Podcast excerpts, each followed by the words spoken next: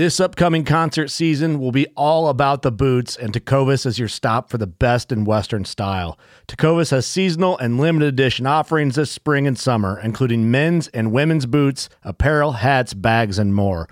All Tecovas boots are made by hand in a time honored tradition with timeless styles that are always on trend. And Tecovas has first wear comfort with little to no break in period. It's hard to find this level of comfort paired with this level of style. Stop by your local Tecova store, have a complimentary drink or two, that's WCB style, and shop new styles. The smell of fresh leather and friendly staff are at your service. Many stores even have leather custom branding to make your boots truly personalized. And with regular live music and events, there's no in store experience like it. If you can't make it into a store, just visit tecovas.com. That's T E C O V A S.com. They offer free shipping on all boots, as well as free returns and exchanges, and ship right to your door. Go to tecovas.com and find your new favorite pair of boots today. Fishing like a local isn't just about catching fish. It's about connecting with the environment and the people who call it home. It's about hearing the stories and traditions that have been passed down for generations and sharing unforgettable moments with the people you meet along the way. Fishing like a local is having an experience that stays with you forever. And with FishingBooker, you can experience it too, no matter where you are. Discover your next adventure on FishingBooker. What can 20 years of targeted removals do for CWD prevalence? Well, that was a question we talked about when we just had on Kip uh, from the NDA, and found out really it, it helps. There's a comparative analysis, and maybe you can talk about that a little more. I, th- I thought that was an interesting one that I was not aware of. Yeah, I mean, apparently it makes all the difference. Um, so, we talk about targeted removals, some other things that maybe are a little unpalatable to hunters, but can be critical in the fight against this disease. Yeah, and so we had Kip Adams on. He is the chief conservation officer for NDA, and uh, you know, been in the fight for a long time. Avid hunter himself, and we talked about all kinds of things. You know, um, hunter behavior was a huge kind of theme within this. Like, what do we do as hunters? What what have our behaviors done to either help or hurt CWD transmission? We talked about um, interstate uh, transport of captive cervids, a lot of different things um, with a little bit different perspective than some of our other guests. So I think there's a lot there folks are going to be interested in hearing. Yeah, I agree. That's a good listen. Well, awesome. Check it out. Kip Adams from the National Deer Association.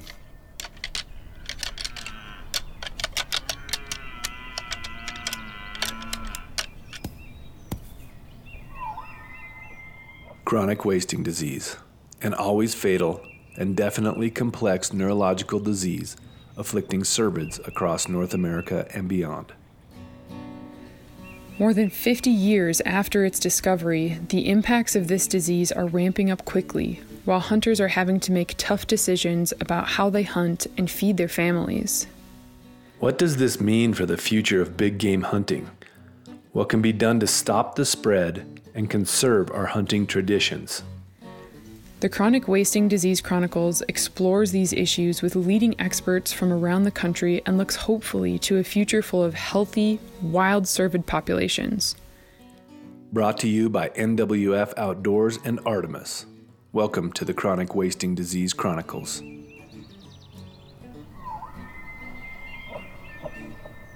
Hey, everybody. Today we are sitting down for this episode of the CWD Chronicles with um, somebody that I think I know is a great voice for hunters. Um, Kip Adams of the National Deer Association is joining us today to talk about everything that NDA does and has done around CWD um, and kind of do a deep dive into what the state of affairs is for hunters and what they can do um, in terms of the disease.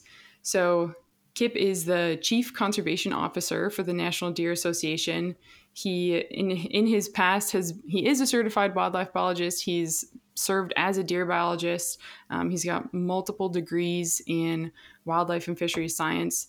Um, I know he's a longtime deer hunter and an all around great guy. So we're excited to have him on. Uh, my co-host today is Aaron. Aaron, how you doing? I'm doing excellent, Ashley. Looking forward to this conversation. Thanks for coming, Kit. Kip, sorry. yeah, Kip, how are you doing? I'm doing well, and uh, I appreciate uh, the kind words you said about me. That uh, all around good guy thing is uh, that that's very nice. Uh, that's a, that's a nice touch. So uh, I'm glad to be here today. Thank you for having me. Absolutely. All right, so let's jump right in. Can you give our listeners kind of the short and sweet version of what the National Deer Association does, who they are? Sure. We're a, we're a national nonprofit wildlife conservation organization with a mission to ensure the future of, of wild deer, uh, wildlife habitat, and hunting. And uh, so, you know, we take it upon ourselves to make sure that uh, we have healthy deer populations, uh, that hunters have the ability to, to go afield after them, and, you know, that, that, there's places that they can go and they have access, you know, to, to have uh, hunting opportunities, to be able to bring venison home. So we're kind of guardians of the deer, uh, if you will. And we uh, look at disease, we look at nutrition, we look at good management programs. Know, we kind of oversee all of that and take a close look and, and really monitor that from from a state agency perspective, from a federal agency perspective, and, and private landowners. So uh, certainly the disease end is really hot today, and uh, we spend a lot of time uh, monitoring CWD and, and anything else that, that impacts our wild deer. Yeah, and so I feel like you come at things from a science perspective which is really important, I think, and also from a I mean, from a landowner or a hunter's perspective, you know, like it's kind of the marriage between best practices for management and also the desires of hunters. Because I think, as all of us can agree, without hunters, there probably wouldn't be deer. Um, and so that's it's important, I think, to serve both sides of the coin. Yeah, I agree with you. You know, and we're in a unique position because we have great working relationships with all the state wildlife agencies, uh, w- with many of the, the, major academic institutions that study deer and, and study uh, wildlife habitat. So uh, we're in a unique spot where you know we can take that information and get it right out to the hunters, to the landowners, you know, the folks that could really apply that, you know, and, and just have an actual on the ground footprint with regard to managing habitat and and having healthy wildlife populations. So we we like being in that position and uh, well, we feel that uh, you know we're, we're doing a, pretty good job with that. Just just given how healthy many deer herds are today, and, and, and how much more private land is is managed, you know, for deer and, and other wildlife species. So uh, it's a, it's a fun place to be, Ashley. Kip, I appreciate that, and I you know why we're here obviously is to talk about CWD. And so let's just start broadly. You know, how do you rank CWD as far as its ter- in terms of its ability to impact herd health and and hunting. I mean, that we're all here because we care about deer. Let's just talk about you know your professional opinion, how it's looking. Yeah, we, we look at CWD as, as uh, the biggest thing impacting the future of deer herds right now. Um, it's, it's bigger than hunter numbers, uh, certainly bigger than the anti hunter movement. Uh, it's even bigger than habitat loss. And, uh, and, and, that's not just us. The, the vast majority of wildlife professionals see CWD you know, as that big of a threat. So uh, we're, we're firmly entrenched in learning all we can about it. Uh, we're firmly entrenched in you know doing what we can as an organization to, to share information with hunters and, and other managers, you know, to, to be able to fight this disease every single day. So uh, we know there's naysayers out there, but uh, it, it's very clear that anybody who really looks at this, um, they understand the severity of CWD. Yeah, I mean, gosh, what is it? Just in the last month. I mean, maybe it'll be a little bit longer by the time this episode airs. Um, we've got two states that have now popped positive here in the southeast. That's close to home for me. Um, it's tough out there. I mean, I feel like I feel like for a while I've been telling people if you don't have CWD, you probably will in you know the not too distant future, which is terrible. Um, but yeah, I think I don't know. Maybe you can speak to kind of some of your constituency and how you feel like you know obviously if they have CWD it's right there in their face but for for folks that hunt and live in states that haven't yet tested positive I mean what are words of wisdom or anything that you have to say for to them. I think that i think that you're right with that ashley. You know there, there's a chance they're going to have it. So what we tell people is do everything possible to keep it out. You know if it hasn't been identified there you know lucky you and uh, hey let's keep it that way you know and there's things that everybody can do to help keep it that way. So uh, yeah we, we let them know the main ways that the disease can spread um, and things that they can do uh, to help fight it. And you know, some get discouraged and think it's all bleak. Um, I, don't believe that at all. There's absolutely things that uh, that everybody can be doing on a daily basis, whether you hunt deer or not, or you're just a wildlife enthusiast, to be able to keep the disease at bay, or uh, if it is in your area, to keep it from spreading. Yeah, let's let's talk a little bit more about that. What are I mean, we've talked so far on the podcast about the importance of having, you know, your harvested deer tested for CWD, of course. Um, I know that it, it looks different in different states as far as the ease of having that done and the cost associated with it or not. Um, but what are some of the things that you would tell people are most important, you know, as a as a hunter, as a sports as sportswomen and men that they can do in the fight against CWD? Well, we know that the, the, disease can be transferred in several different ways. You know, deer can give it to other deer through urine, blood, saliva, feces, semen. You know, so but there's there's really two big ways that it moves the most. And uh, so, as hunters or as just a wildlife enthusiast, if we literally can do these two things, if we would stop moving live deer and stop moving the high risk parts of deer that we shoot, we could dramatically reduce uh, spread of this. And, and what I mean by the high risk parts are the, the prions in the deer, they accumulate in certain areas. So those high risk parts are the eyes, the brain, the spleen, and the backbone and that's why so many states now you know don't allow you to move those parts. They make you debone that meat before you come out of a disease zone or before you cross a state line. So uh, you know some hunters look at this and say man that, that's a big inconvenience. And, and i'll be the first to say sure it is but you know what? Deer are pretty darn valuable so it's an inconvenience absolutely worth doing.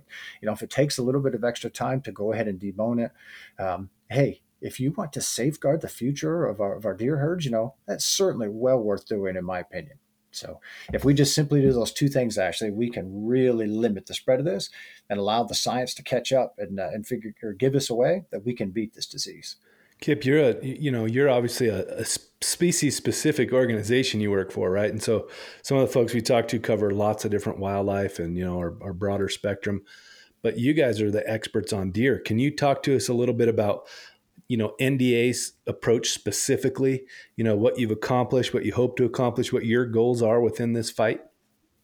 Sure, you know, we, we want people to understand as much as they can about the disease, uh, but then also understand as much as possible about just simply the value of deer. Uh, if you take a look across the United States right now, only about 4% of the, of the public buys a hunting license. You know, so we're, we're not going to solve anything with 4% of us. So we are firm believers that, you know, to really beat this, we need the other wildlife enthusiasts out there that don't necessarily buy a hunting license or maybe don't hunt deer or, or maybe don't hunt at all, you know, but that like deer. They like to see them, they like to photograph them, they like to know that they're there. You know, it's going to take that group of people to really beat CWD. So what we do is, yeah, we teach our members and everybody that does hunt or care about deer what they can do, but we try to take that next step as well and just ensure that the general citizenry of the United States understands more about the true value of deer. And uh, you know, you don't have to hunt them to understand that. We know that the, the majority of our wildlife funding for all of our state wildlife agencies comes off the backs of hunters. The vast majority of those are deer hunters. So, you know, a deer hunter by buying his or her license and purchasing equipment to go helps fund you know much of our non-game wildlife programs you know our songbird programs our herp and reptile and amphibian programs all that stuff. So uh, you know there's a lot of things that that deer enthusiasts can help. So we, we make sure that they understand that and the importance that they have in this. Awesome. I appreciate that.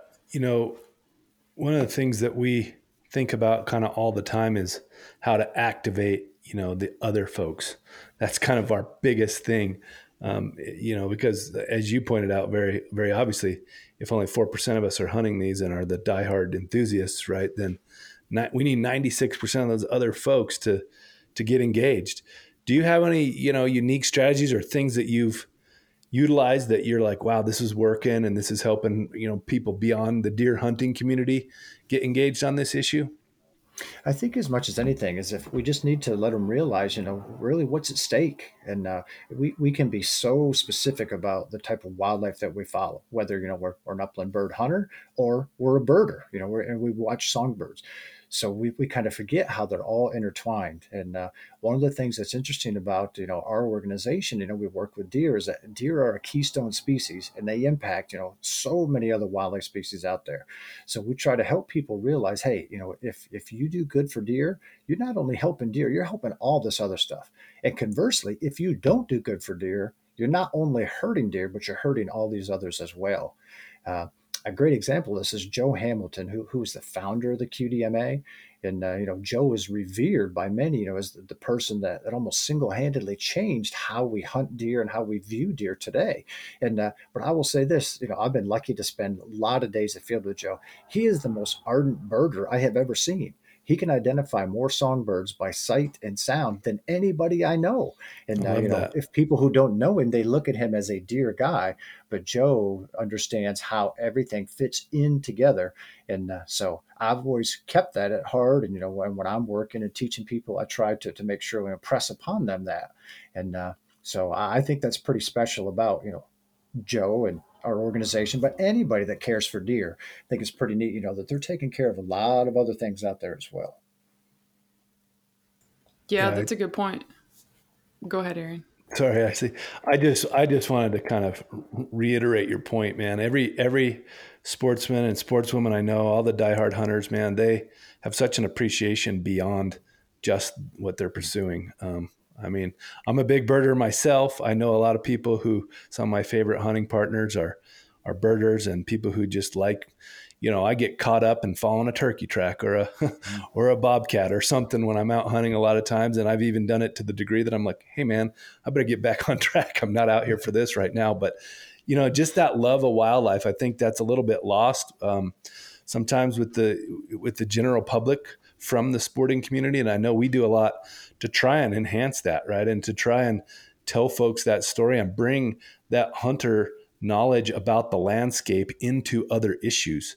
Because i mean whether it's like we have, we work on climate we work on you know infrastructure all different kinds of things. And if you if you think about the knowledge that someone has that goes to the same landscapes year after year and sees these changes and sees these things that's kind of you know not not matched by anybody else out there. So i appreciate you pointing that out. And i think it's the same thing with CWD, right? We have to have hunters, and and it's gonna it's gonna take that group telling and educating and showing the rest of the folks uh, what we have at stake here. So I just really wanted to put an emphasis on that point. Yeah, I think it's especially important here today, given that you know we're more of an urbanized society than, than we've ever been in our history. You know, more of us live closer to urban centers than in rural areas today. And you take a look at a lot of the people in those environments, you know, and they don't they either don't have that connection to deer or what they have is negative. You know, they think about geez, I have Lyme disease because there's deer here, or my gosh, we hit another one, you know, in our suburban neighborhood with our car.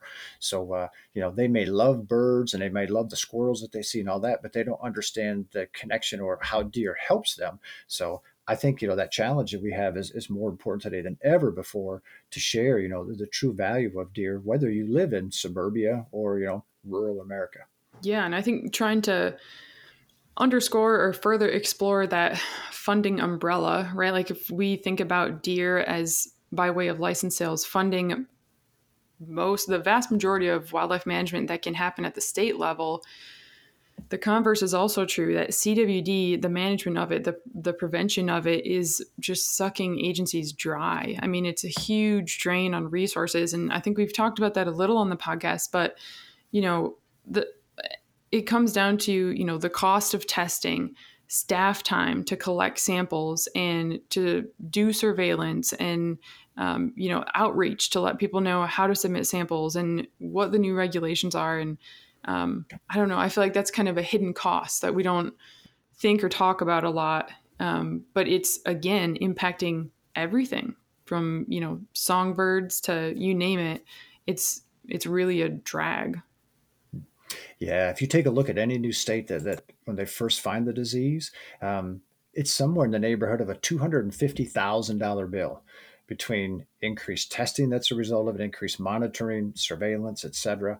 And, you know, it's not like agencies are flush with money in most cases. And there's not a pool of money that they have, oh, you have CWD, now here you go, here's this to pay for it. I mean, there's, there's essentially no federal funding for it, which kudos to you guys for, for talking with Representative Kind, you know, on that CWD bill and trying to get that.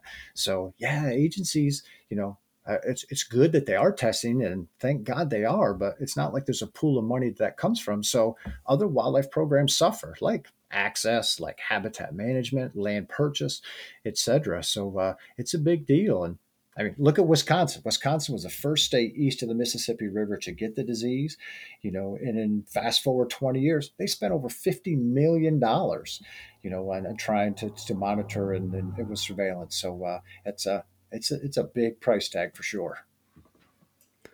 Let's get into some of that nitty gritty, Kip, because I mean, I think that's where the rubber meets the road, right?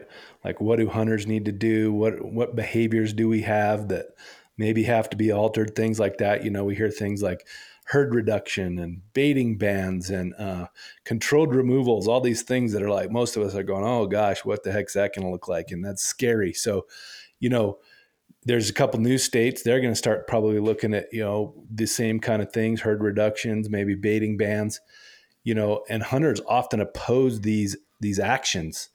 Let's talk about those and and what you know what you would tell a hunter when they get the news that hey you know we're going to do some herd reduction over here or you know you're going to have to change your behaviors you're not going to be able to bait you're not going to be able to do some of these other things that you know some hunters really like to do. Yeah um, what I tell hunters is, hey, let, us just step back and take a look at what really are the implications to us now. Um, and the thing that hurts the most is that as a hunting community, we often are very traditional. You know, like we like to hunt the same days, we like to go to the same spot, we like to be at a hunting camp or hunt club with the same people. So anything that puts us out of that routine you know, in general, we tend to oppose that. And man, CWD really puts us out of that routine. So, so I get it. You know, I, I totally understand that. So I try to tell folks, all right, let, let's just take a look at what the actual implications to us are, you know, and see what we can do to do our part to help this. The, the first thing is almost always, hey, let's reduce deer numbers. You know, our agency will say, even if that deer herd is in balance with the habitat, let's reduce those numbers. Because the one thing we do know is um, deer can share this with other deer that it come in contact with. You know, and that's one thing that's unfortunate about this this version of the prion disease. You know, the version in cattle, you know, they can't give it to other cattle. So man, I wish deer couldn't give it to other deer, but since they can, let's reduce deer numbers to help limit some of the spread of that disease. And immediately, you know, hunters will say, you know, I don't want this because, you know, you've never heard a hunter say, "Man, when I go today, I hope I see fewer deer than I did yesterday." We don't say that, right? We say, "Man, I hope I see more deer than yesterday and more than last week." So, you know, is it is it a good strategy to reduce deer numbers? Um, it absolutely is, and this is coming from a diehard deer hunter. You know that I love to see deer, and I want to see a lot of deer when I hunt but we need to reduce deer numbers simply to keep some of those deer from congregating and sharing that disease with each other. And we do know for a fact that if we can reduce them, that we can definitely slow the spread of this down. So, you know, does this have to be that way forever? No, not at all. If you allow the disease to continue to spread in that deer herd, it will be that way forever. So if we can take, you know, have a, a little bit of an inconvenience now, let's accept the fact that oh, we will see fewer deer, you know, in the short term, to make sure that we have healthy deer in the long term, I think that's well worth doing. I like what you said, Kip, about hunters being creatures of habit. I can certainly identify with that. And I know that hunting, not just deer hunting, but certainly deer hunting, is a very cultural phenomenon, right? Like if you learn to hunt from your dad or from your mom, um, it's a family thing. It's kind of a lot of those traditions are passed down. So it can be hard to pivot, especially when it's not by choice, right? Like when there's new regs and you're having to kind of be reactive that way. But one of the things I think about a lot when I think about this and talk with other people about it is deer hunting has not always looked like it looks today, right? Like it's changed a lot over just if you just think about um, like European settlement here in North America. Through that whole timeline, things have looked very different. Um, I know this isn't related to deer, but when you think about duck hunters of old with punt guns, you know, going out in a boat and just shooting at a flock of ducks with this basically huge cannon and dropping, you know, 100 ducks. Like, that's crazy. We wouldn't even call that hunting now today. So, I don't know. I think that, I guess what I'm saying is, I think there's always. There's room for new traditions to be made, and thinking that just because something has been done one way forever, quote unquote, which might just be three generations, mm-hmm. um, you know, it's not it's not impossible to change. No, you're absolutely right. And, uh, you know, the hunt or the deer numbers thing, that's certainly a big one because regardless if you hunt, you know, by yourself or at a camp or whatever, we want to see deer. So I get that. Um, you know, there's other things that impact some of the, the traditions that we have once CWD arrives as well that, that hunters can can be a little averse to. Things like, you know, having to have your deer tested. You know, you have to take it in some states to a check station. Um, in some cases, you go home with a headless deer because they keep the head. You know, and a non-hunter probably looks at it like, well, you know, like what's the big deal? Uh, but to a hunter, that can be a big deal. Or maybe your, your significant other is not a hunter and you come home with this headless animal that, you know, that suddenly you may understand as a hunter, well, I left this for testing. But if you're not a hunter, you know, that can be a pretty stark image to, to see that. So, you know, there's a lot of smaller pieces like that that do affect hunters in these CWD zones that I think it's good to talk about. I think it's good to make sure you know that they're uh, exposed to these and are aware of them, and just understand that how okay by doing this, you know, you're going to help the future. I, am always trying to make sure we impress upon them. Hey, we're not we're not just thinking about this year, next year. We're making sure we have healthy deer, you know, 5, 10, 20, and, and 50 years down the road. So these are some of the things we have to do in the short term to, to make sure that we can have that. Let's talk about a couple other things with that, Kip, because you know hunter behavior determines so much of this, um, and so obviously we want to drill down on a couple of those things. And you know, one is like baiting and feeding, right? Congregating deer. If you bring them in and maybe they congregate in, in abnormal numbers, obviously the the propensity for for CWD to spread. I mean, logic would tell you it's true, and then I think we've proved it. You know, if you, if you're concentrating deer too, it's a problem what do you tell hunters about that? Or you know besides what do you tell hunters but also you know what should we be doing about that with some of these traditions? You know they're traditions they're you might have three generations like we've talked about of of folks who've been putting out salt licks or or you know feed stations in certain places. How do we get them to start buying in and thinking about different ways to help control the spread yeah, boy, that the whole baiting and feeding issue, uh, man, that runs deep in the hunting community, really, really deep. Um, with that one, you know, there's there's a lot that we don't know about CWD. Um, one of the things that we do know is that CWD and other diseases are much more readily spread at sites where deer are swapping saliva you know, at bait sites, at mineral sites. So we we can argue, you know, the ethics of feeding or baiting, and and that in my mind makes has no bearing on this as a disease, because the science is very very clear that when those deer are, are mouthing, you know, the same spot, that the disease uh, it, spread increases. So you know, some folks will say it's totally fine to bait, and you know I, I, I won't bait, debate you on that whether you know ethically that's right or not. But I certainly can debate you that man, from a disease standpoint, that is not a good thing. So uh, I, I, think anywhere there's the disease, there should be no baiting, there should be no feeding. Um, you know, we can do a good job making sure that we provide adequate nutrition through good habitat management. With that, you know, we, we don't need to dump it out of a bag and, and have deer eating right on top of each other. And and this is coming from somebody. You know, I have been in states where feeding was legal. Um, I've been in states where hunting over bait was legal, and I, and I have done that. So you know, I'm I'm not some purist by any means. I'm, I'm truly looking at this from a disease standpoint. Um, of the different ways that, that deer can can shed these infectious materials. You know, we, we talked about urine and feces and all that. Um, it's extremely, extremely unlikely that a deer that has a disease will infect another one through the urine. It can happen, but it's very unlikely. For saliva, that's much, much different. So when deer are at these mineral licks and bait sites, you know, they are swapping saliva on a pretty regular basis because once those materials are on the ground, you know, in some cases they can be there months or even years and, and still infect deer that come in contact with them. So um, it, the, the, science is very clear on that part of it. So yeah, I think they all should be outlawed uh, if you're inside a disease zone. So Kip, do you think we should be going for just uh, you know a, a, a widespread kind of ban of of feeding and, and and baiting type stations? I mean, do you think that would really be a, a tool that would you know really slow the spread if we did that you know i mean obviously we want state we want to keep states ability to manage deer um, and rather than a federal rule i think i think a lot of people would have heartburn with that but you know is that something that would be an effective strategy the community should be pushing towards I think that once you have the disease, absolutely. Um, uh, it is such a hot issue and so politically motivated in most cases that there's not a state wildlife agency that will touch that if they're not in a disease zone. Uh, we even have some states. Uh, such as uh, you know Alabama and, and Arkansas, that uh, we're still allowing baiting in their disease zones. Actually, Alabama just passed baiting, so they they had not had baiting until here within the last few years, and they got it in the face of you know encroaching CWD. Arkansas, on the other hand, you know, that does have it, you know, they still have baited in those zones. And I mean, that's certainly not from the biological end. It's not what the, the, the Arizona, you know, Game and Fish Commission deer biologists want. I mean, that's 100% politically driven.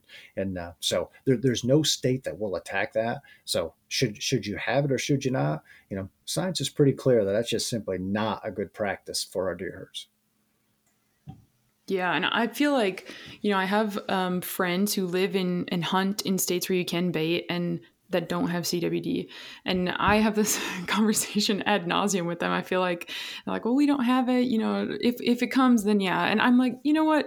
How many times, how many times has CWD existed in a state long before the state knew about it? And I would postulate that it's almost every time, right? Because surveillance is so complicated and expensive and difficult that if you're not, I mean, uh, right, if you have a neighboring state right next to you that has a super high prevalence of CWD, you're going to be investing more in surveillance. But I mean, thinking about Louisiana, the deer that was just found positive there was clinical. And to me, what that says is that deer's been sick for quite some time, and that probably there's other sick deer out there on the landscape as well that it got the disease from. So that's one of my struggles is that the knowledge we we don't we have incomplete knowledge of the distribution of the disease and that's continuous. That's not just today. Like we're not going to get complete knowledge next week. So i don't know. From my personal perspective i feel like we should just be all hands on deck doing whatever we can to prevent it yeah, um, that, that is a big scare in Louisiana with that one. Um, and, you know, and that's the thing with hunters. I say, geez, I don't find dead deer all over. So how can you tell me this is a problem? And, uh, and what they need to, to realize is that the disease can can be in a deer for you know actually the average incubation period is 18 to 24 months so you know it, it takes a long time before deer start showing symptoms once they do they, they waste away very quickly however the whole time, you know, that, that disease is eating holes in that deer's brain. So, you know, it just makes them far more likely to die to predators, hunters, cars, etc. So, um, yeah, most people will never see a deer that's clinical like they, like they had there in Louisiana. So the fact that they did find that, that suggests that, yeah, that's been there a while. Um, Tennessee and, and, Arkansas, both of those states, when they found their first case, started testing in and around those areas and then realized, wow, we have a lot of it.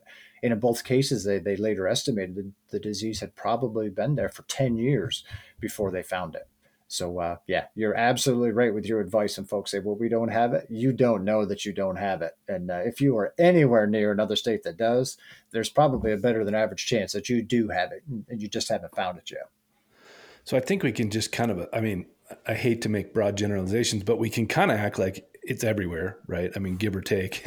it, it, I, I don't want to say that because it's not proven, but it basically is because every time we think it's not somewhere, it pops up not too long after. But one of the other things, you know, that I think we, we talked about reluctance for hunters to change their behaviors.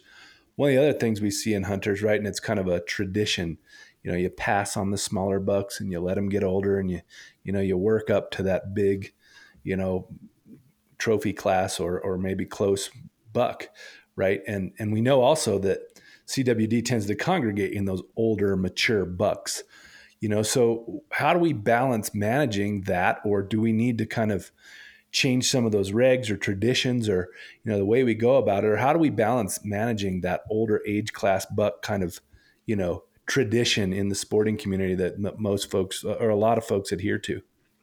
Yeah, that's a great question. Today, we have arguably the, the most natural, or, or, at least the oldest age structure of bucks on the landscape that we've had probably in the last 100 years. Um, this past hunting season, you know, of all the bucks that were shot in the U.S., 41% of them are three and a half and older. We've been monitoring this for the past 20 years, and it's the highest percentage ever. So, uh, you know, we have more natural age structures today, which is great, except when you have CWD. And so we know that older bucks have, are, you know, twice as likely to have the disease, you know, as, as younger deer um, or as does. So you know, I think this is a difficult thing for a lot of the public mm-hmm. because what we hear is our state wildlife agencies will say, all right, you know, older bucks are more likely to have the disease. So let's do all we can, you know, to keep those age structures young. And, you know, on paper, that makes a lot of sense, you know, but in reality, we need hunters to actually implement those plans. So we need to keep hunters engaged, you know, actively pursuing not just bucks, but antlerless deer too. So, where we often, I think, miss the message to hunters is that yes, bucks are more likely to have the disease than antlerless deer are. However, in many cases, you know, twice as likely. But in almost every deer population in the country, there are at least twice as many adult does out there as there are adult bucks. So even though those older bucks are more likely to have it, if you look at the sheer numbers of animals on the landscape, you almost always have more adult does that are infected than bucks. So just focusing harvest effort on bucks, I think, is a terrible mistake because then you not only are not targeting the antlerless deer, so then deer populations rise above what they can, they start degrading habitat. And just because of the way deer live, you know, in these groups where any doe group you have, you know, grandmothers and mothers and aunts and sisters, research out of Wisconsin shows that if you have one CWD positive adult doe, that all of her relatives that live near her are 10 times more likely to be positive too. It's just because of their interaction. So what we end up with then are these, you know, reservoirs of does with that are positive, which then just contribute to exacerbate this disease. So I'm not saying don't focus on bucks. What I'm saying is, hey, we can't forget about the does in this fight. You know, we need to be harvesting from both ends. And we know nationally that only about 40% of all of our hunters will shoot one deer in any given year. So less than half of all the hunters kill a single deer. And only about 18% of hunters shoot more than one deer. So why I'm saying I think some states are focusing too much effort on bucks, as soon as they say do that, hunters kill a buck, most of them then will never ever they won't they don't continue to hunt and then they certainly don't harvest an antlerless deer. So deer populations rise, numbers of CWD positive animals spread, and it just makes everything worse. So I think a much more balanced approach is needed where we tell hunters, yes, bucks are more likely to have it, but hey, here's what we need you to do. We need you, you know, to take one of each, or, you know, or in some cases where, you know, the, the, deer herds can withstand it. Let's make sure we harvest enough deer to be working at it from both ends, not just trying to focus all effort on bucks because we know that that that bucks make people engaged and want to go afield. So the NDA's position is, you know, if we have some older bucks out there, it's kind of like a carrot at the end of the stick to help keep hunters engaged, supportive of CWD management efforts, continue to harvest antlerless deer as well, and do our part. Because it's very clear that we are not going to beat this disease by continuing to only have 40% of our hunters shoot a deer, you know, and, and less than 20% shooting more than one in any given year. Kip, that's such an excellent point. I feel like so back in graduate school, I remember um, a, a, specific class I took where we learned about how changing regulations influences hunter behavior. And basically, it doesn't, at least like liberalizing regulations, right? So, when bag limits are increased, specifically around deer, um, it's a rare hunter that actually goes out on the landscape and harvests more deer than they typically would anyway. You know, if you lengthen a season or some people will, of course, but by and large, if you're looking at a, you know, from a management perspective, uh, population level, it's not going to have a huge um, impact. And it's the stat that you gave about was 40, 41% of yeah, deer hunters um, harvest deer? Yeah, 40%. 40%. That's, that's wild to me. I didn't know that. Um, so this brings to mind one of the tools that I know managers often implement in areas where CWD has been found to achieve herd reductions, or I should say, they would like maybe would like to implement try to implement sharpshooting or targeted removals and i know that that can be really unpalatable for hunters. I mean, you know, you think about you sit sit around all year getting ready for deer season, and then here you've got these professionals that are going to come in and just you know wipe them out. Basically, um, that's a hard pill to swallow. But there's some interesting research that was done in Missouri that showed. Um, when sharpshooters went in like post hunting season. So hunters had their chance, like they did every year, to harvest deer. Then they did targeted removals, and those specialists removed CWD positive deer at I think three times. Um, I'm gonna see how I can say this so it makes sense. Like the removals that they, the deer that they harvested were three times as likely to be positive for CWD than the ones that were hunter harvested. So whether it be, you know, they were probably able to go out there at night and use infrared and what have you, they have more tools in the toolbox, but they were much more effective at removing those infected deer from the landscape than hunters themselves were. And I feel like I can say honestly, because of my education and, and background related to deer, if, if CWD popped up where I live in my county and there were targeted removals, I would support that. But I know that somebody who doesn't have the, you know, the background and the information that I have, it would be hard pressed to be excited, you know, to even find that acceptable. So, can we talk a little bit about that and kind of I don't know. Yeah, what what do you have to say about that? No, I think that you're absolutely right. Um, and we are fans. We being the National Deer Association, you know, we support that selective removal and, and those sharpshooting programs that are particularly the ones that are done after season. You know, after hunters have had a chance to, to remove as many deer as, as the state agency wants. Um, yeah, they are far more likely to, to remove the positive animals. And we have seen examples, as you said, in Missouri. Uh, there's a great example out of Minnesota. And the best example is out of Illinois, you know, where they can go in and do that. Um, Illinois, you know, the short story is they found CWD at the same time Wisconsin did one to two percent prevalence rates in both. Fast forward 20 years, Illinois has always done sharpshooting in those targeted removal programs in and around areas that had the disease. Wisconsin abandoned that a long time ago. Today, in the core area of Wisconsin, you know, there's 30 to 60 percent prevalence rates in those deer. In Illinois, where they have continued to do it, you know, they're still under 10 percent. You know, they're around that five percent prevalence rate. So, does this work? Absolutely, it works and even though hunters hear sharpshooting and they think, "Oh my gosh, all the deer are going to be gone," the reality is that's not true. It's it's usually a pretty small number of animals that get removed. It's just the high target probability ones that may have the disease. So you end up removing a larger number of CWD positive animals off the landscape with fewer and minimal impacts to the actual hunters out there. And in almost every case, once those deer are gone, you know, if, if hunters didn't know that sharpshooting program happened, they would never even realize it, you know, from a hunting perspective, because they're not recognizing, you know, one fewer deer per square mile or, or whatever the case may be where they have. So the perception when we hear it is that, man, they are wiping the deer herd out. It's all gone.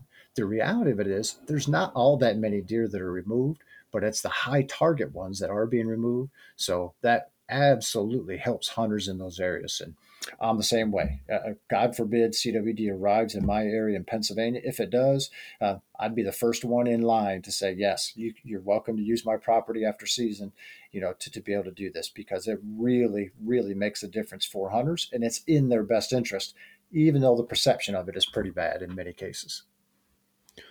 Kip, I know Ashley might still have some more hunter behavior questions for you, but we've talked about that a lot. I want to talk a little bit more about kind of the things that are outside the lines of what the hunting community might be able to do, and you know things like captive cervids and transportation uh, of of captive cervids and things like that. Can you talk a little bit about uh, NDA's, you know, policies or thoughts or or desires when it comes to captive cervids or interstate transport or other things that you know are outside the realm of, of what the average hunter might be able to do or state agencies as far as you know hunting goes? Sure. We, we think that the, we should stop all movement of live animals you know? No movement of live deer by by deer farms or state wildlife agencies. And and the reason for that is because we don't have a good live animal test. You know as we talked earlier this disease can be prevalent in a deer for you know several months up to two years before they show any signs. And what that means is a lot of deer just unknowingly get moved that have the disease. And then as soon as they're moved, they take that disease with them. So there's there's lots of live animal tests that are they're in the research phase. You know, there, there's tonsil biopsies, there's rectal biopsies. The rectal biopsies seem to, to be about the best, but unfortunately, they, they don't work very well at all for elk, and they miss a lot of whitetails that are in the early stages of the disease. So they may have it, the test just doesn't show it, and then they end up being moved. So, so our stance is, hey, let's not move these deer because we know this is the single best way that, to, move the disease to a new area. So if we stop moving them, can we help? Absolutely. You know, and, and to somebody who's not pays attention to this, they say, you know, is this really a problem? It, it absolutely is. You can look at, you know, states like Texas, Pennsylvania, and others that have the most deer farms in the country. It's crazy the number of animals that are being moved on a very regular basis.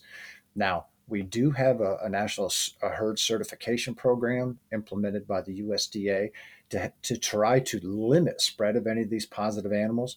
Um, but it's very clear that that does not work because every year deer from farms that are in that program and certified CWD free end up moving deer to other farms in many cases across state lines and then take that disease with them and infect new areas so what we need to fix that program a live animal test would solve all this. One that's that's reliable and practical. Uh, we're just not there yet. We just don't have it. So until that happens, um, we should stop all live movements of deer, and that would really help us in this fight. I was hoping you were going to break the news to us that you you had a live animal test ready to to, to, unveil. That would have been a good piece of news. Uh, uh, all kidding aside, let's talk a little bit too about that because the, the movement part, because it seems like no matter who we talk to and, you know, on the podcast or beyond, everybody agrees, you know, transportation is a big issue, uh, live animal transportation. It seems to me like there's so much consensus about that being an issue. What are the roadblocks? I mean, it, it seems like we should be able to just go, boom, okay, we're done with that. It, it's, it's an obvious vector.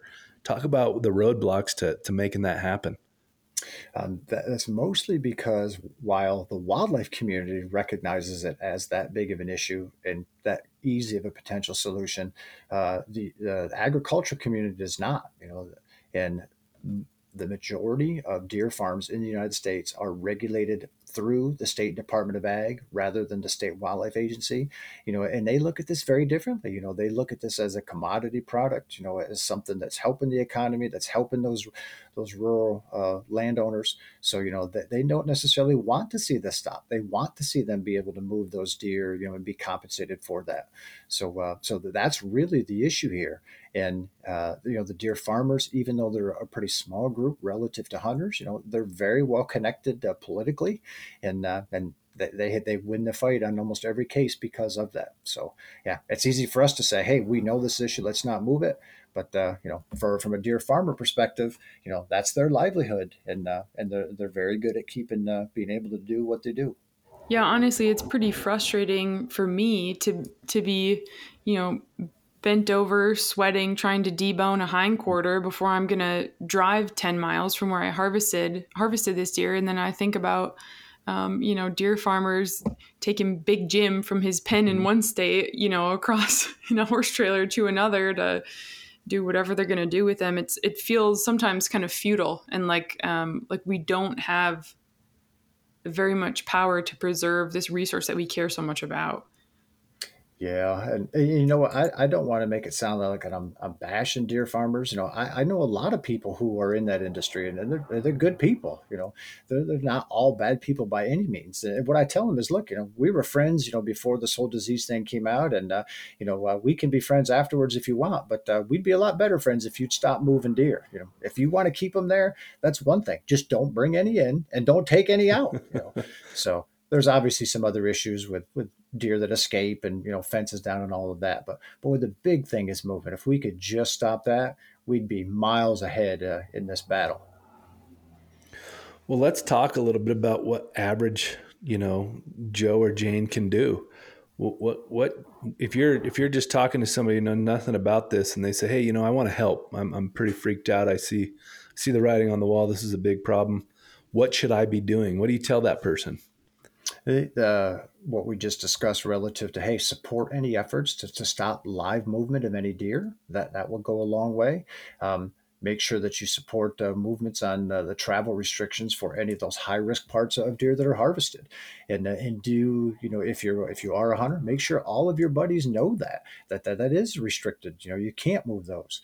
Um, i'm always amazed you know as i travel around the us for work or to hunt and, uh, and talk to people about that you know how, how many people don't realize what do you mean i can't move this you know so you know that we look at it as hey you got your license you got your regulations book you know. The fact of the matter is you know uh, there's not a lot of people that read that cover to cover. So um, i think every single hunter out there can help by letting their, their hunting buddies know what the regulations are and, and make sure that they follow them you know sometimes it takes peer pressure for somebody to follow them and, uh, and if you're not a hunter, if you're a wildlife enthusiast, well, you can support your state wildlife agency's efforts at this. You know, continue to learn as much as you can. There are certainly some landowners that don't hunt that have hunters hunt on their properties. You know, hey, make sure they're following all those l- rules, you know, and doing what they can to, to make sure that they're not contributing to the spread of this disease. So QDMA, which is now become a part of NDA, um, but back when it was QDMA, publicly opposed multiple live deer importation bills. So we know this is something that um, the organization cares about and is passionate about. What do you think is the single biggest thing that NDA has done in the fight against CWD? Uh, certainly, uh, the, the, help that we have provided with Representative Kind's office uh, to, to, help with that legislation, that would be an absolute game changer. You know, if, if, that passes and we have that funding available to the states to, to really be able to manage this, you know, and monitor it. Um, also just we have worked uh, with, with several grant foundations and with several state wildlife agencies to help increase capacity for testing. You know that's one of the biggest bottlenecks is you know we encourage hunters if you're in a disease zone get your animal tested. The state wildlife agency needs the results of that so they can measure prevalence rate of the disease and rate of spread. But also you know don't eat that deer you know until you receive a satisfactory test the problem is the turnaround times, you know, anywhere from one to three weeks in many places that somebody has to wait, you know, and that's simply because capacity for testing is just way too low. Um, so anybody who's business minded and, you know, uh, as an entrepreneur absolutely has a good opportunity here, you know, to be able to increase, you know, labs, you know, that do this. We have great equipment for this. Um, we just need more of it. Um, you know, it doesn't take that long to run a sample most of that turnaround time is waiting between you when you drop that head off and it gets to the person to run the sample and then you actually get the result back. So you know we could have results back you know within a day you know if we had uh, increased capacity for testing. So we we talk about that on a regular basis. We help you know have have helped increase capacity in different states and uh, and we will keep trying to to increase that so that hunters don't have to wait so long before they get those results. You know, that allows them to just be more responsible with either consuming or donating that, as well as making the decision to have it tested in the first place. Let me ask one more little hypothetical question, Kip. You know, with all your experience looking back over the, you know, the the progression of the disease over all these different states, you know, what's the one thing you would have done or or you think just across the board should have been done differently? And, you know, maybe what lesson that teaches us teaches us as we as we move forward. I think that initially we some states took too hard of a stance against this relative to eradication of the deer. Um, we will never ever beat this without hunter involvement. And, and I firmly believe that we need more or better working relationships between hunters and landowners and our state wildlife agencies than ever before to be able to beat this. And uh, early on, there were some pretty hard lines drawn by some state wildlife agencies that really separated hunters from that and got it so that they weren't working together. And I think we lost a lot of time in this fight because of it.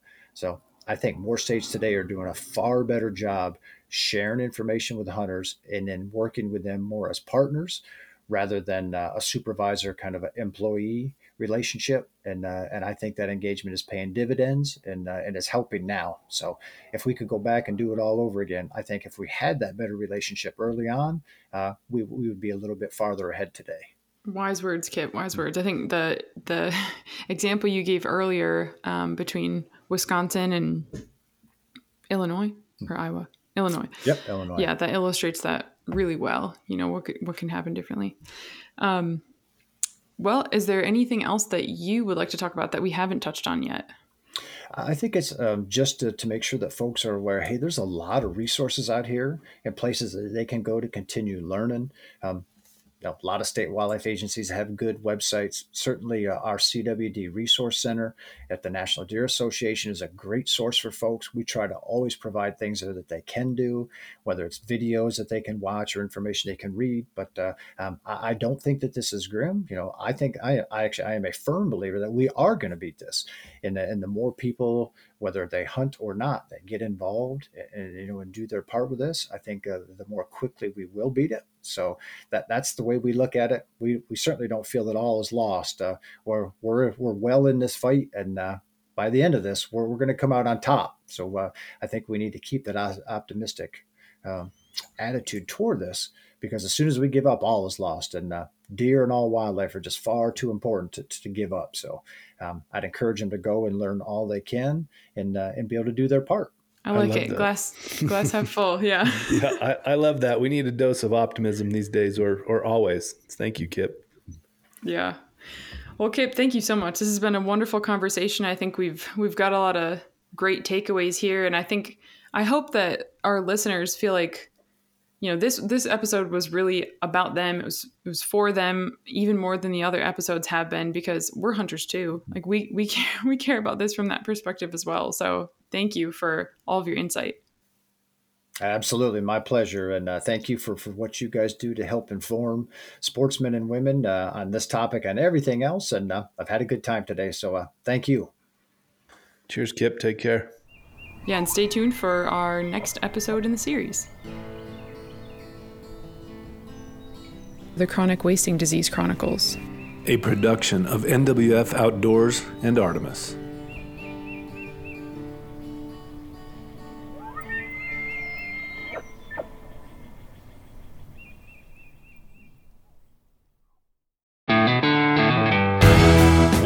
Most legendary shows in the outdoors is on Waypoint TV. Don't miss Primo's Truth About Hunting, Wednesday nights at 7 p.m. Eastern on Waypoint TV, the destination for outdoor entertainment.